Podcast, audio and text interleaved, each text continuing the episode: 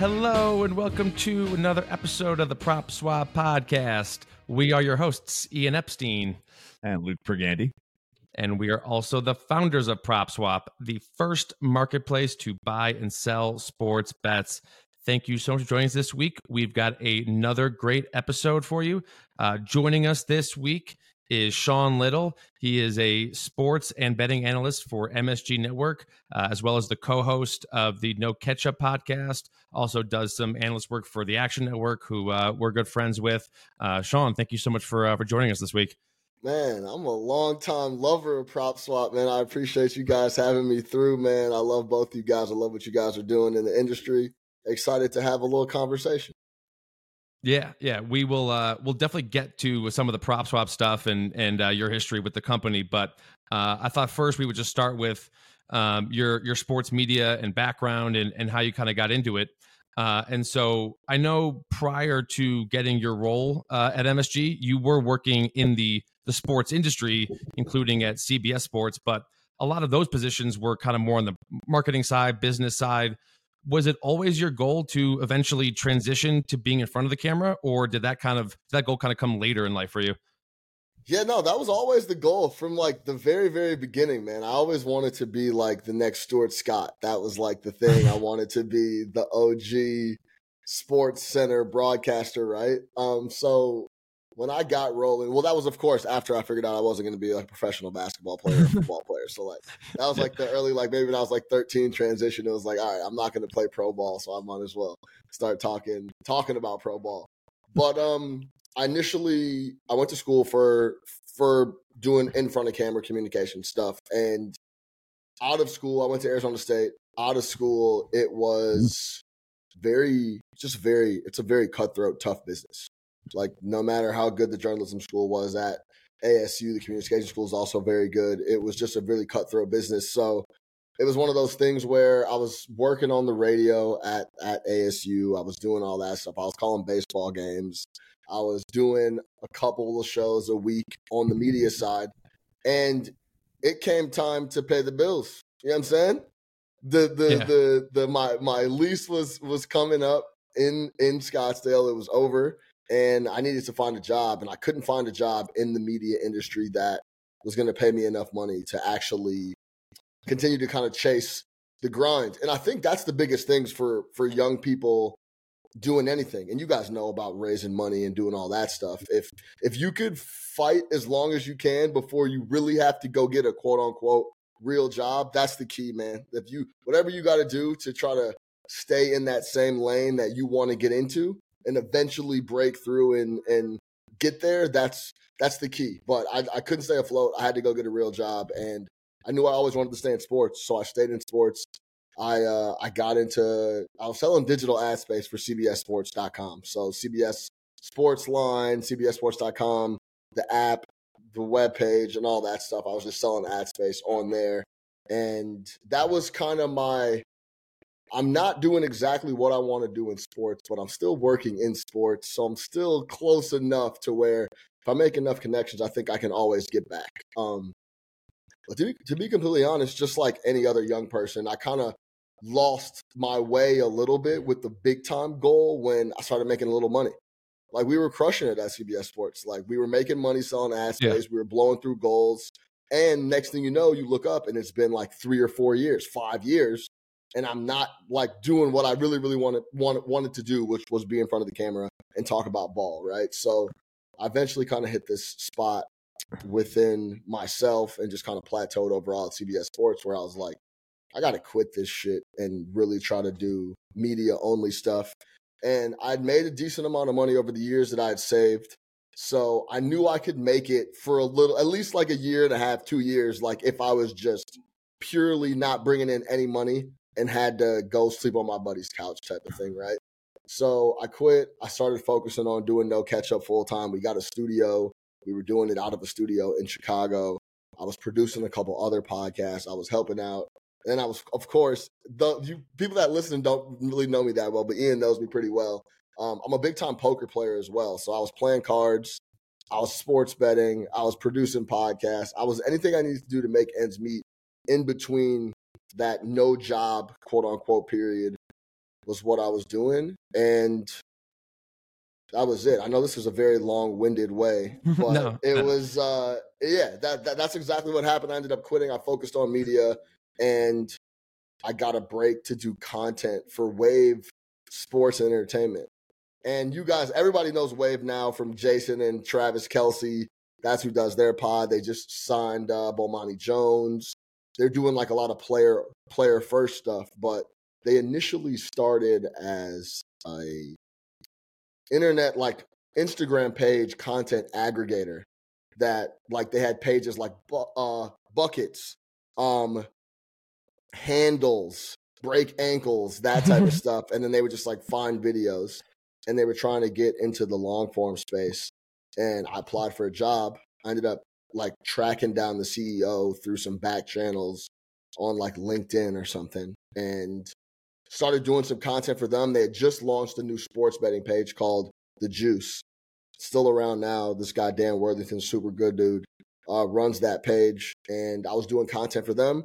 Another girl came on and was doing content, and she ended up getting a tryout at MSG. They were looking for more people, and I ended up getting a tryout with MSG. They liked me, and that was like almost three years ago now. So a lot of really, really good timing, but it did take that step of focusing fully on it to to kind of get that reward at the end yeah, of the tunnel. I think I think the important thing there is that like is that you you had the goal, you're working towards the goal, but then you realize like you know that, that that wasn't paying the bills at that time, and and so you know you had to do something else, but like you still never kind of like gave up on you know like it was you never just like kind of like gave up on it and was like you know whatever I tried it didn't work like it was always still kind of like in the back of your mind, which I think for a lot of people who are pursuing something where they want to do, but the money the money's not great in the beginning. Like it's yeah. you know it's way easier said than done to just be like um to say you know I'll come back to it later. So you know that's you know kudos to you for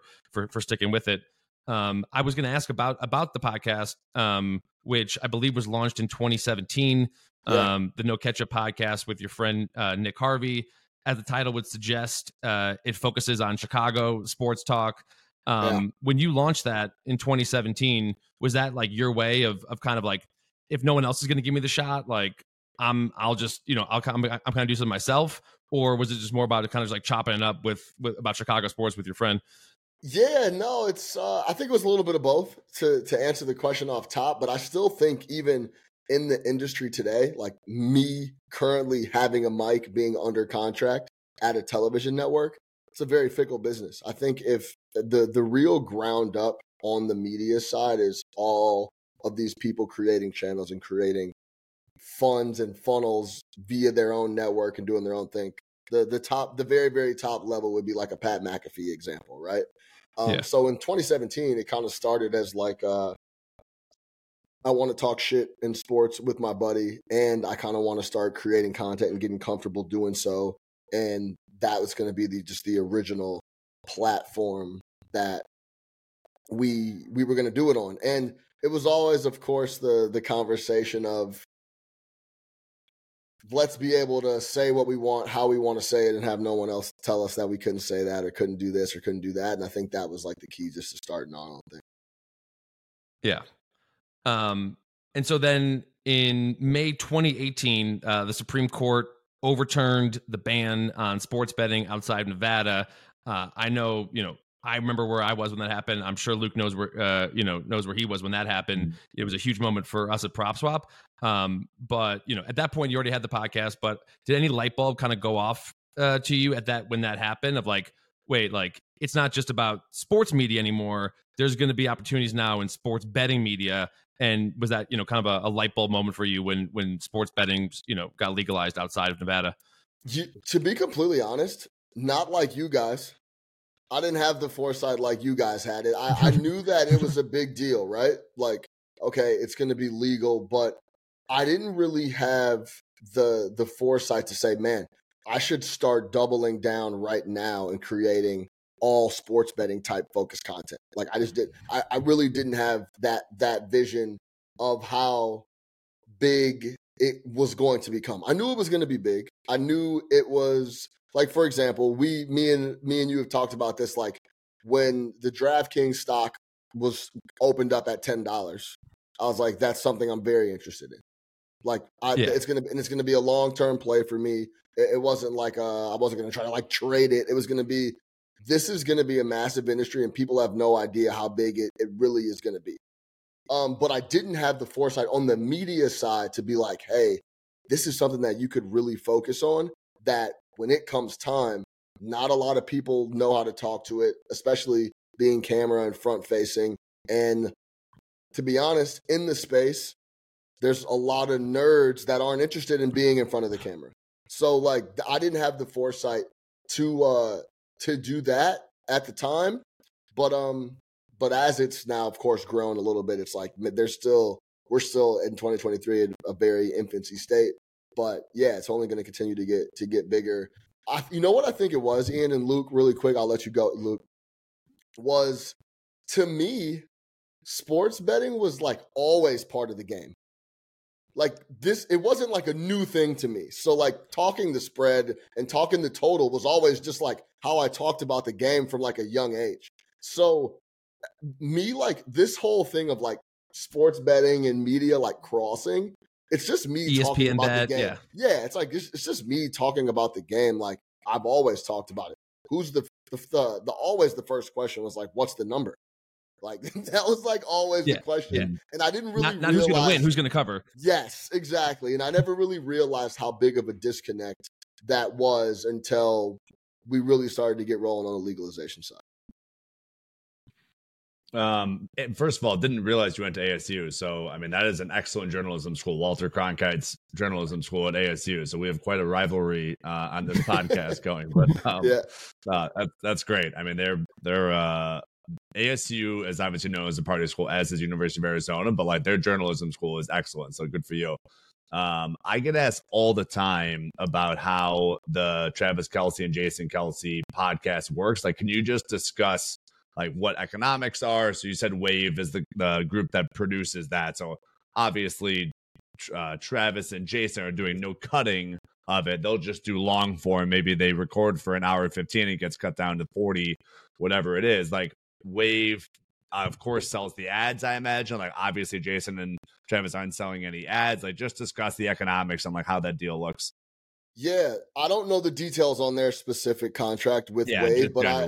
Yeah, yeah, yeah. But I will say this. For example, I when I first started talking to Wave, they every meeting I had was clearly they were trying to figure out how they could monetize this massive audience that they had and they didn't know what to do with it essentially. They had all these pages with millions of followers that were sports related viewers and they knew like that was the lane. It was all it was to be all sports stuff. But they were trying to figure out how to monetize all these people and they wanted to get into the long form content game.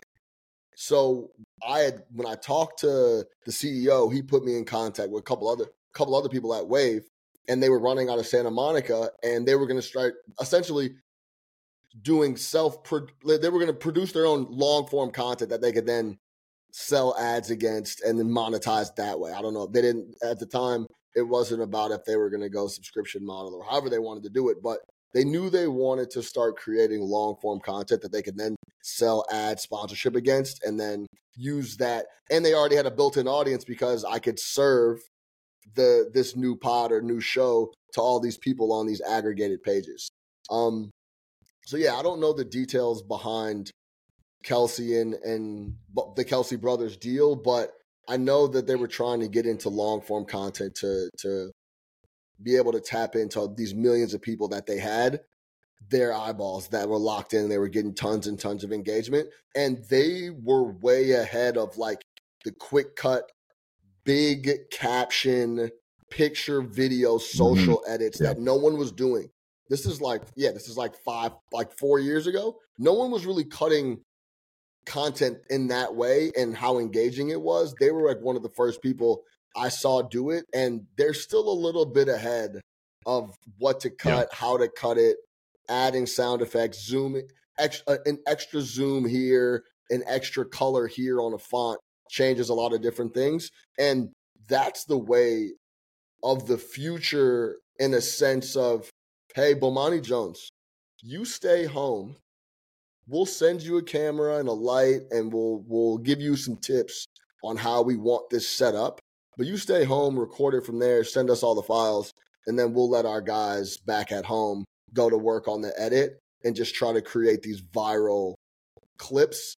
And then that's how we'll try to drive engagement on the overall show. Because and last point on this is that especially with like the the the Gen Zers, I couldn't tell you how many times I've heard, "Oh, I don't watch the show, I just see the clips." Totally. It's like no Yeah. one's like even listening or watching the shows. It's like they're just trying to trying to get clips and I think Wave was way way way ahead of that before others even caught on. it's it's funny you mentioned that because like I think most people wouldn't even notice that as being like a differentiator. I I do notice that. I think Luke does too because we we have this podcast and I'm always and it's funny you bring that up because I think they have great social breakout clips and and so I think that's a good point of being like they're like they're just really really good at it and that's and that's a big differentiator that's a lot Yeah. harder to do than than most people uh may may think. Um I I just wanted to end on this in terms of like your sports your sports media background stuff like that and then we can get into some of the uh prop swap, sports betting stuff. Um, you know, I'm a lot of people out there, men and women, you know, want to get into sports media, you know, passionate about sports, you know, would love to get paid to talk about sports. You know, what advice would you have to them or like or or honestly, what advice would you give yourself? Like if you could talk to yourself from 5 years ago, like what advice would you give yourself that you probably didn't know 5 years ago that you you learned over over the years and, and you would you would tell yourself? Yeah, sure. It's um honestly, I think the the big thing is kind of what I said earlier is that if you could stay in the lane as long as you can while just chipping away slowly, especially as a young person, that's the biggest thing. Do whatever you need to do to stay in whatever lane you're trying to get into. So, if you don't have any kids, if you don't if you don't have a girlfriend, focus on what you got going on. Sleep on whatever couch you got to sleep on. Eat crackers. Do whatever you got to do to stay in that lane. Because the only reason I say that is you can go get another job, but in a blink of an eye, I looked up and I had been at CBS Sports for five years, and I was like, "Whoa!" Like I'm now I'm 26. What am I even like gonna do? I don't want to do this anymore. So, but if I would have stayed in that lane, maybe potentially could have figured it out a different way and not wanted to, you know, get my own place and chase chicks and do whatever, then it would have been a, a different story, right? But to get back to like the core of right now, what should I do? I would just, it, at least in the sense of the media side, put stuff on camera that you actually want to do. You want to talk about props. You want to talk about baseball props? Start creating baseball props content. Put together a dope reel, take it seriously, and then just try to shop it as much as you can. Um, that's that would be the the best thing. Actually, my girl Katie Mox is a really good example of.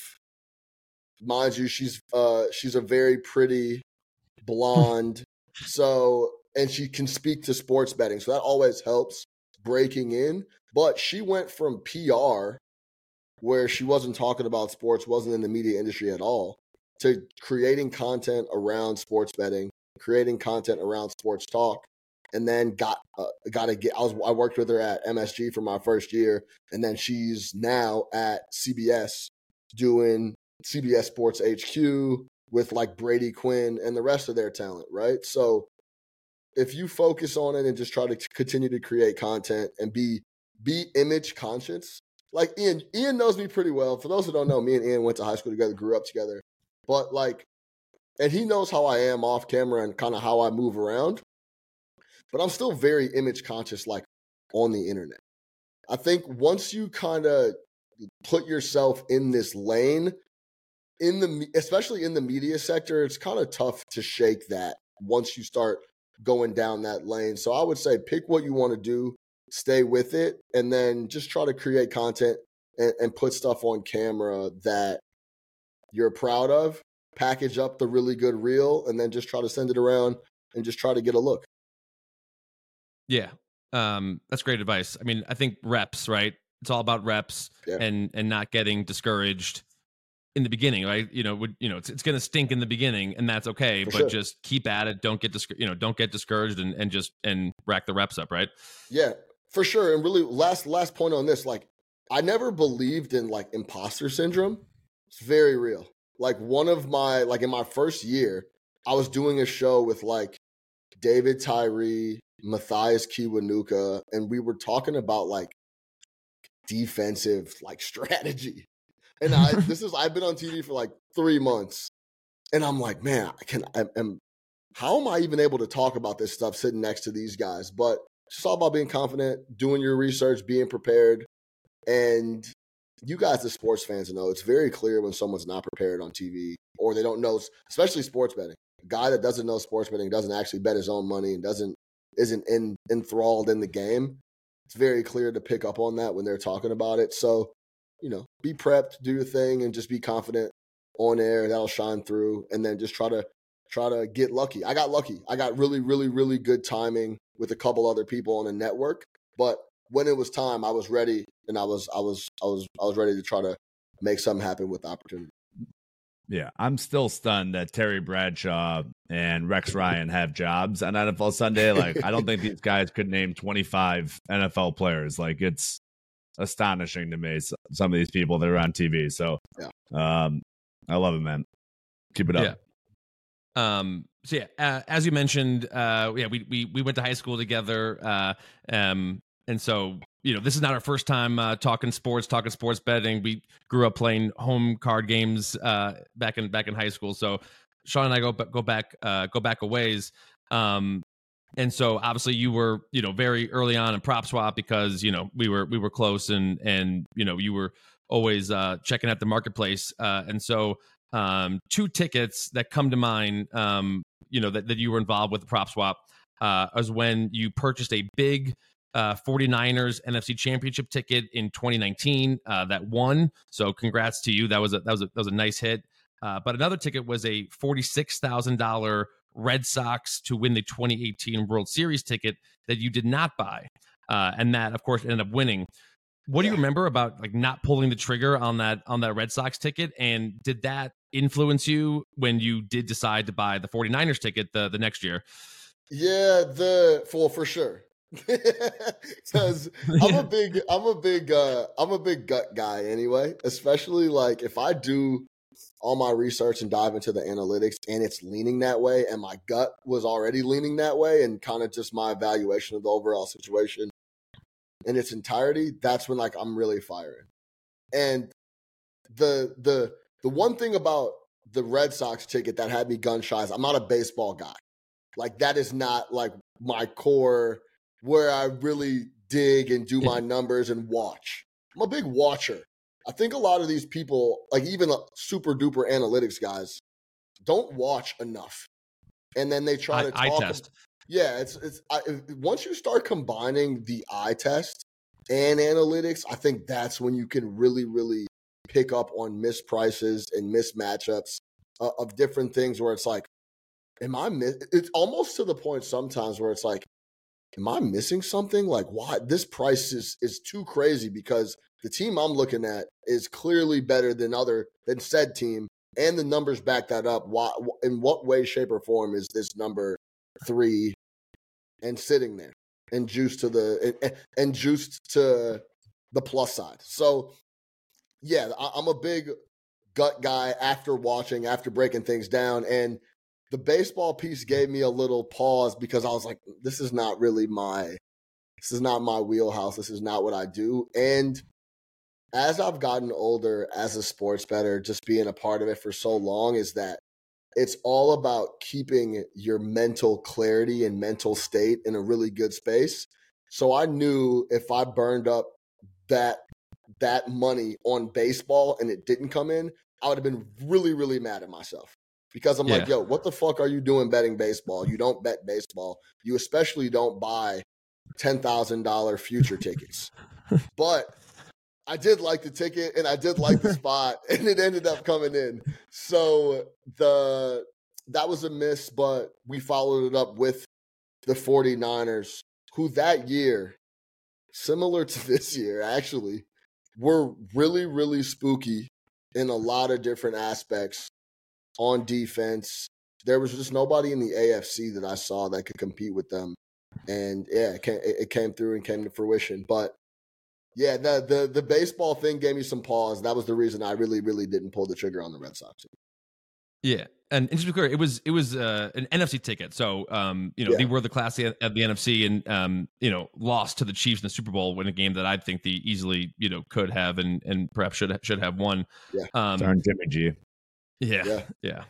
Um, But even- you but mentioned even, that- like, Really quick, Ian, but but even before Yeah. like the Red Sox ticket, I want to say the Lamar Jackson ticket was before that. And that was a situation where it was like, this guy's gonna win the Heisman. I'm looking at the rest of the schedule. Like I don't really understand. He he the he was putting up unprecedented numbers. It was clear that the it, it seemed like this price was off. I mean, I know there's of course the fade injury last five, six games of the season. But uh the Lamar Jackson ticket was also one that I felt really confident in. And then I got a little bit of cold feet towards the end there and flipped it. But it was uh if you're watching enough and paying attention enough, there the the books do make mistakes and the market is wrong sometimes. And then that's where you where you gotta where you gotta pound and try to make make as much money as you can on an edge that you like. Yeah, um, that's actually a great point. I, I forgot to add that that you you the, the ticket that kind of put props up on the map was this Lamar Jackson Heisman ticket. Uh, guy bet what a hundred bucks at a hundred to one. Uh, in October, you bought it from him for four thousand, I believe, uh, and then um, they weren't play. You know, uh, they didn't play in the conference championship, but Deshaun Watson did. Uh, he, Yeah. you know, Deshaun Watson had a good conference championship game. Uh, and yeah, you know, you flipped it for nine, you, you sold it for nine thousand, Yeah. five K profit, didn't have to sweat it. And what you, you know, you missed out on, on, on 1K or whatever. So, uh, Yeah. overall, I think that was a, that was a great, still a great, uh, transaction for you. Um, but, uh, you had mentioned earlier, like, uh, you know, kind of the, like, what am I missing? Right. You, you kind of stare at something, you know, what, what am I, what am I missing here? Uh, I know we've had a lot of texts back and forth. We'll, we'll text each other being like, what, what am I missing here? You know, like, is this, is this free money? But, Yeah. um, you know, I think, I think you kind of mentioned earlier, but I just wanted to mention one more time, like when it comes to sports betting and, and futures betting, you know, what is kind of your, your your strategy? Is it you said it's it's some analytics like what or and and eye test, but like what are some of the analytics you look for in, in like football, for example? Yeah, we could start with football because I've uh, the last couple years I feel like I put myself in a really good spot in the futures market. I would say in the NFL for eh, for me and what I've been doing the last 3 seasons, you can still get some really good prices in like week 15 of the NFL on a futures market. There's just value there. I want to say last year I bet TJ Watt to win DPOY in week 15. Was 15 or 16. I'd have to go back. And I got him at even money. And then he played one more game and he was like minus 800. So I, I think a lot of you, of course, the biggest thing that you have to fade is injury. But I'm also not a huge plus money guy. So like some of these tickets, I, for example, uh, uh, to, to, to, for the audience, I'm the prop swap buyer. I'm not the prop swap seller. I'm not a guy that's going to have a super long shot ticket because typically I don't like to lock up units for for those for that amount of time and the mm-hmm. injury thing is too too up and down. And the the really good as you guys know, the really good futures guys are putting up a bunch of money up front and then hoping certain nuanced spots come through and then they they they crushed, right? So I as I said, I am so deep in it during the year and watching that that's when I feel like I can make really my best informed decision. And week 15, for example, last week, even like the Dak and the Brock thing, if you were a Brock guy last week, then you're in a really, really good position, right? And I know that Dak ended up having a really bad game. We weren't expecting him to play that poorly against the Bills. But even now, if you liked Purdy last week and like him now, I've still seen Purdy at like minus 175 in the market. I think that's a really good price with only three games to go. And we now know the rest of the schedule for a lot of these teams and what we can expect their opponent to be like. I think that's those are edges across the board um, when it comes to the the futures market. So when it comes to the NFL and I'm looking at futures, I think there's a lot of uh, money to be made as late as week 15, especially with an outlet like FanDuel where you can tie up parlays, and you could like parlay futures in, in a lot of their stuff too. So there's a lot of different markets and a lot of money to be made late in the season. It doesn't always have to be you betting Super Bowl champ week three of the NFL season. Yeah. Um, you know, of course, you know, our our whole thing is, you know, you you, you bet the future week three and then, you know, you, you flip it uh, a couple yeah. a couple weeks later. Um, but yeah, I mean, we, we've been talking a lot of MVP stuff on this podcast. Uh, I, you know, it's it's always I always stress to people these primetime games matters in the primetime games and the last quarter of the season are weighted so much more different, you know, differently than a primetime game in, in week six, right? So that's why I'm still on the Lamar boat um, because they've got some primetime games coming up. Um, you know, yeah, but yeah, one bad game by Brock, one good game, or sorry, one bad game by Dak, one good game by by Purdy has, has completely flipped it. Um, but uh, just sticking on on Brock Purdy here for a second. Um, you know, if if this was a regular podcast, we would have led with this story, but uh, we got you here, and, and obviously you're you're an expert in the NFL. So uh, for those who don't know, we have a uh, a giant Brock Purdy MVP ticket that was listed for sale on on Sunday night. This gentleman, um, he he bet two thousand dollars on Purdy to win the MVP back in July at hundred to one odds, uh, and so this ticket collects two hundred thousand dollars. Um, an offer was made for ninety thousand uh, dollars last night that was declined.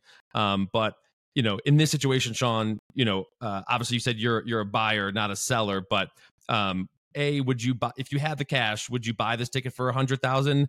Uh, and B, do you do you fault the guy for wanting to turn 2K into 100K and, and not have to sweat these these last three weeks? So to answer the second question, it's all it's always so it's personal. That's a personal decision. Yeah. Like if you're in a position where you could sweat out another, an extra 100k, an extra 100% on top of what you're getting offered, then you sweat it.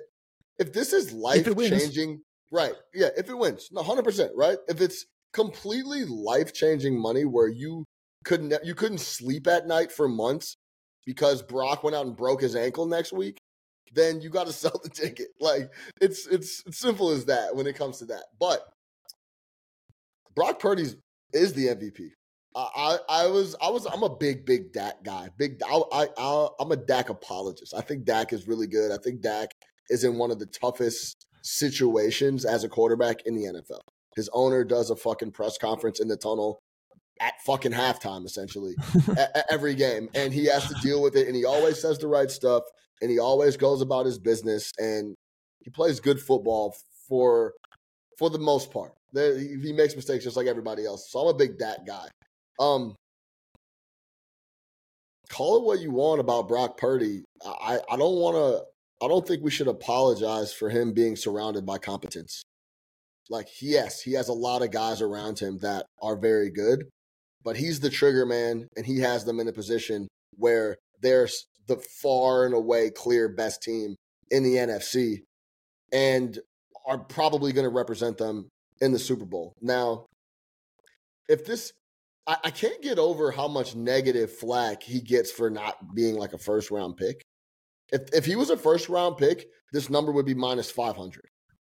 That's what I don't understand. Tre- so like, Trevor, if this is Trevor Lawrence, if this, oh my god, if this was Trevor Lawrence, minus minus a thousand. Like the, that's the thing about the the whole situation. He's not flashy. He doesn't jump off the screen, but his numbers speak for themselves. The the the biggest number for me when looking at quarterback play is of course EPA, but then when we talk about completion uh air completions via air yards and how much he's pushing it down the field, you can't be a game manager if you're top two, three in the NFL uh, with air yards, with, with completions via air yards. It doesn't make any sense. You're the one pushing it down the field more than anyone else in the entire NFL. So forget about all that Deebo screen and McCaffrey screen. This guy pushes it upfield to Aiyuk and and Kittle and the rest of them, and he's been playing absolutely lights out. He had a couple bad games, and the couple bad games that he had, if you go back and look at the turnovers, there are a lot of fluky turnovers and he's missing weapons and literally the best tackle in football. So if I had the money, yes, I would buy this ticket.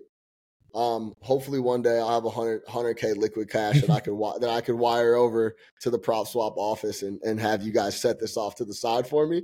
But uh, yeah, I think this is a really good spot, a really good ticket for my man uh, in a position to be in because, and also this may be a spot where he's in a spot with this ticket where I believe he could literally wait till the final whistle. And if he did have a little bit of money to hedge on whoever is is is up there with Brock at the end of the year in week 18, that's that would be the best play. He's he's super flexible and nimble in this spot.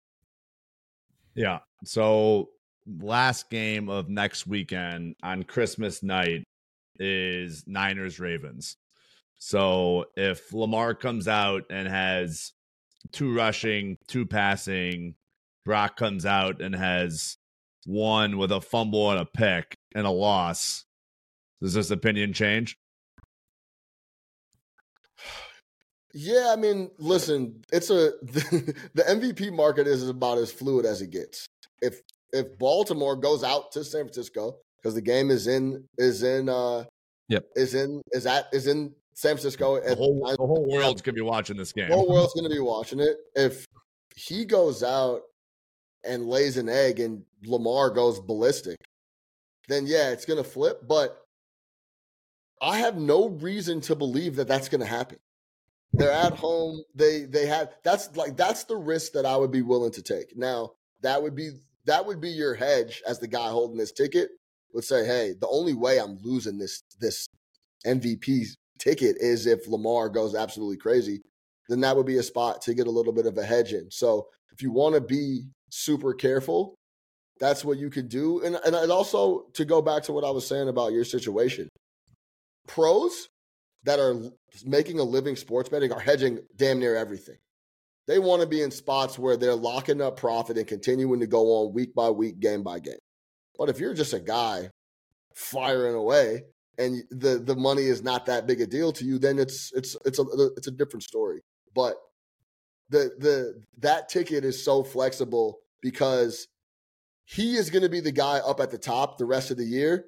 The the rest of the guys that are going to be behind him at plus 400, plus 500 are going to be fluid. It could be it could be it could be uh, Josh Allen here in a couple weeks when they play Miami. He has a massive game, and the next thing you know, he has 45 total touchdowns or something crazy. Then it's like, oh, Mhm. well, why isn't Josh Allen? He brought them out of the depths and da da da da da. So it could be a lot of he lost his offensive coordinator in the middle of the year and turned it around. So there's also a lot of storylines that you got to keep in mind as well. But yeah, it could get really tight if Lamar goes out to San Francisco and balls out. But I, I would bank on San Francisco showing up and doing what they've done all season long when healthy. Yeah. Good. Um, I people ask us all the time, like about the Chicago media. Does New York media um criticize you for being from Chicago? Do they compliment you for being now part of New York media? Like, just describe New York media for Yeah. someone that's literally, you know, living it every day. Yeah, you see the you see the Knick sticker in the back next to the bull sticker. So I do get that all the time. Yeah, like Yeah, what? You're James from Dolan. Chi- Yeah, exactly. You're from Chicago and you talking about the Knicks and you're rooting for the Knicks and so I get a little bit of flack for it, but not too too much, especially because like I don't cover the Knicks. I'm not like a beat writer for the Knicks, right? So I just work for the network. And I'm talking about sports betting. So I think I get a little bit I'm separated a little bit because at the end of the day, I'm just trying to win plays and win units and stack up money. So I'm not the guy writing opinion pieces on Julius Randle Mhm. as a guy being from Chicago and a, essentially a Bulls fan. Like that's where I think it could get a little sticky. But since I'm on the betting side and I'm not covering a team specifically, directly, I, I get a little bit of flexibility. But yeah, I get a little flag from being from Chicago for sure. Mhm. and it's it's not like we're in uh 94 and Bulls and Knicks are going to be squaring off in the Eastern Conference Finals uh, anytime soon. Yeah, no, no, Um, yeah, exactly. But yeah, I think if, if I was like the athletic beat, like the, the beat reporter for for the athletic covering the Knicks, and I was from Chicago, I think a lot of my words would be taken with a big, big grains of salt. Like this fucking guy is not even from here. Yeah. He's actually from Chicago. And yeah, no shit, he doesn't like the way Thibodeau is calling rotations. So yeah, Yeah, Jerry Jerry Reinsdorf, owner of the White Sox and the Bulls, originally a New Yorker, so yeah. can flip flop. Um. All right. Well, this was this was uh this was great. Uh, super insightful. Love uh, love always just uh, talking sports with you. Um. Now this is the time of po- type of the podcast where we uh we do a little stake or swap, kind of do the you know talk about what teams we uh we like. You want to can you can you stick around for a few minutes for uh for stake or swap? Yeah, yeah, I'm here, man. I'm happy to be here. All right. Cool. All right. So uh it is that time of the week for a little stake or swap.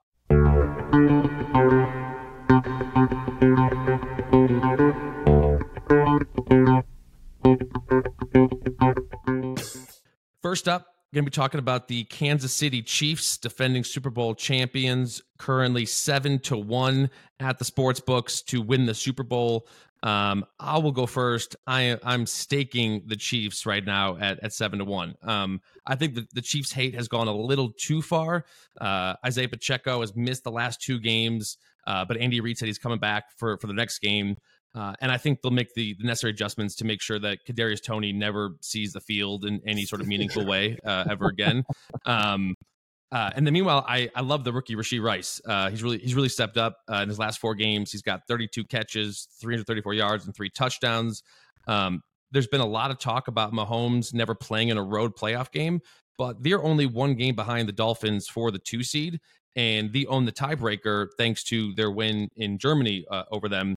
The Chiefs' remaining schedule is home versus the Raiders, home versus the Bengals, and at the Chargers. All three are backup quarterbacks. Meanwhile, the Dolphins' last three games are against the Cowboys, Ravens, and Bills. So I could see the Chiefs getting that two seed and playing two home games uh, before the AFC Championship game.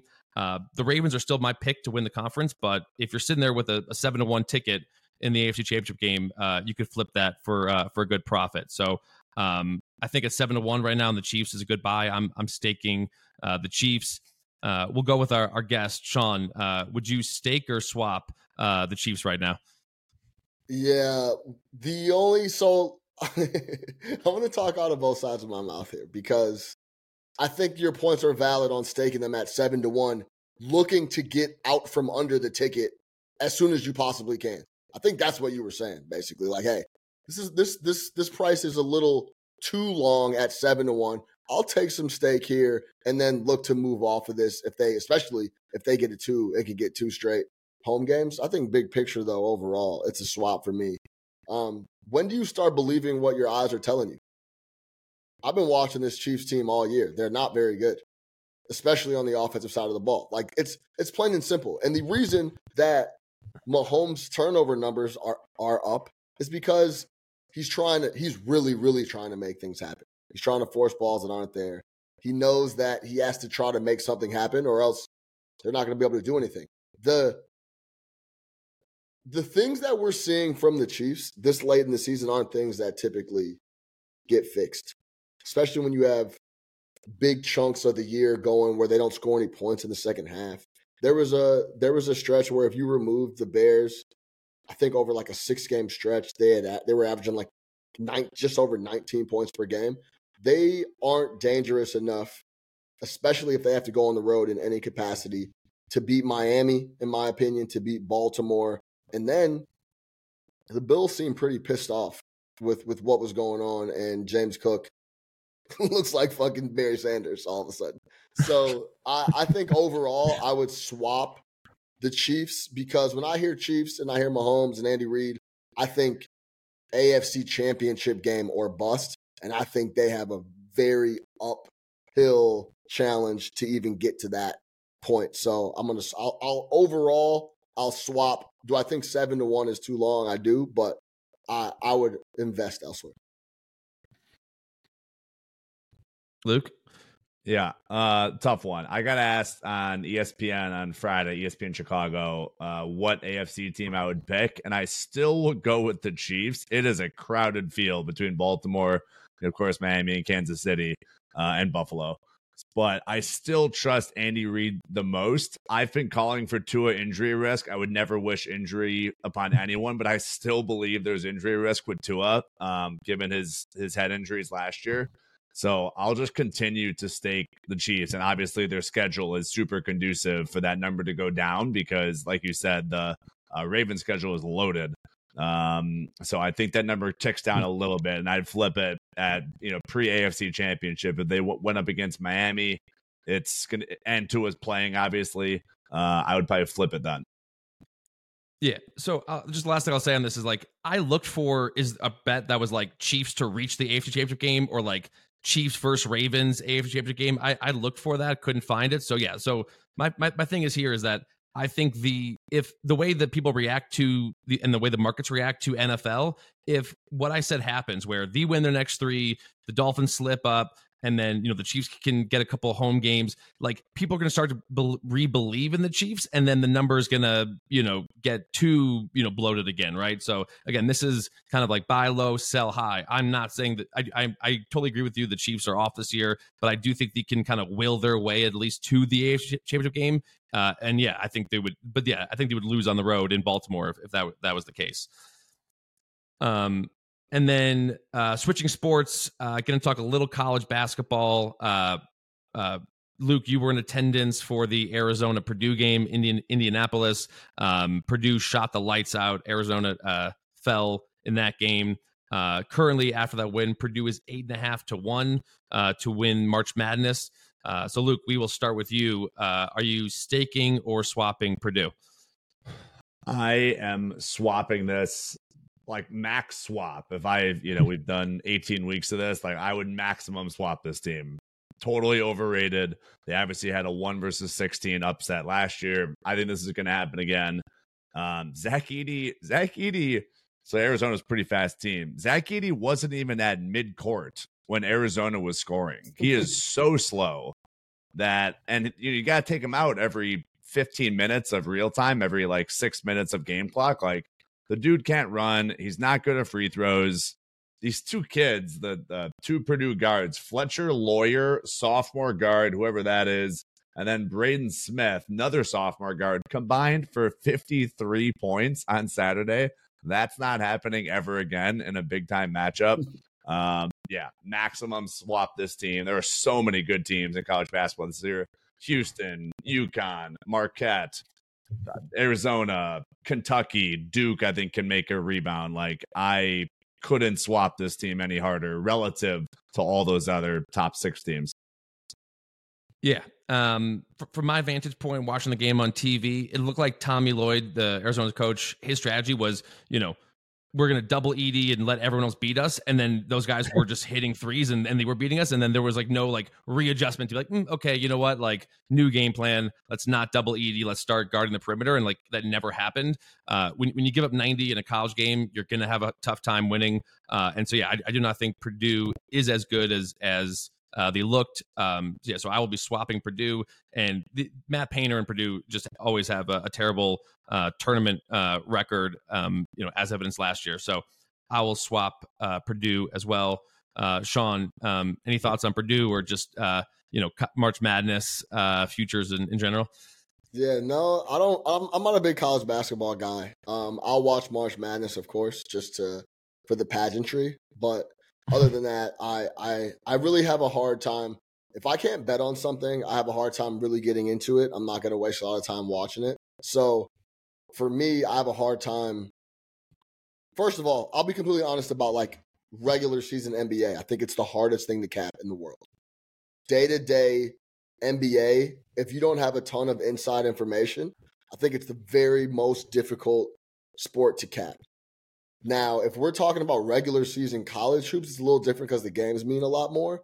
But I, I have a really hard time gauging teenagers and how they're going to show up and what they were doing and, and, and all that type of stuff. So it's the main reason I really don't bet too too much money on college football either. I have a hard time trusting the teenagers, and it pisses me off when I lose my money on like very ridiculous situations because it happens in the pros too. Like there's a lot of crazy situations that happens in the pros, but there's some stuff in college.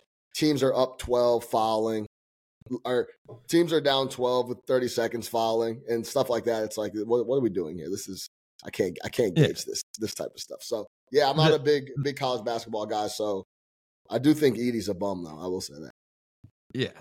Um, I think we yeah we we can all, think, all agree on that. Uh, there's a reason why he didn't come out last year uh, yeah. in the in the draft. But uh, no, the, the best part of March Madness is betting hundreds or thousands of dollars on on kids and teams that you just started watching like a week ago. So that's that's always the uh, the, uh, the, the, yeah, the best 100%. part. So uh, yeah, um, all right. Well, uh, that will do it uh, for this week's episode. Sean, thank you so much uh, for joining us. I know we went a little long, but uh, your insight uh, was great and uh, always great to talk to you.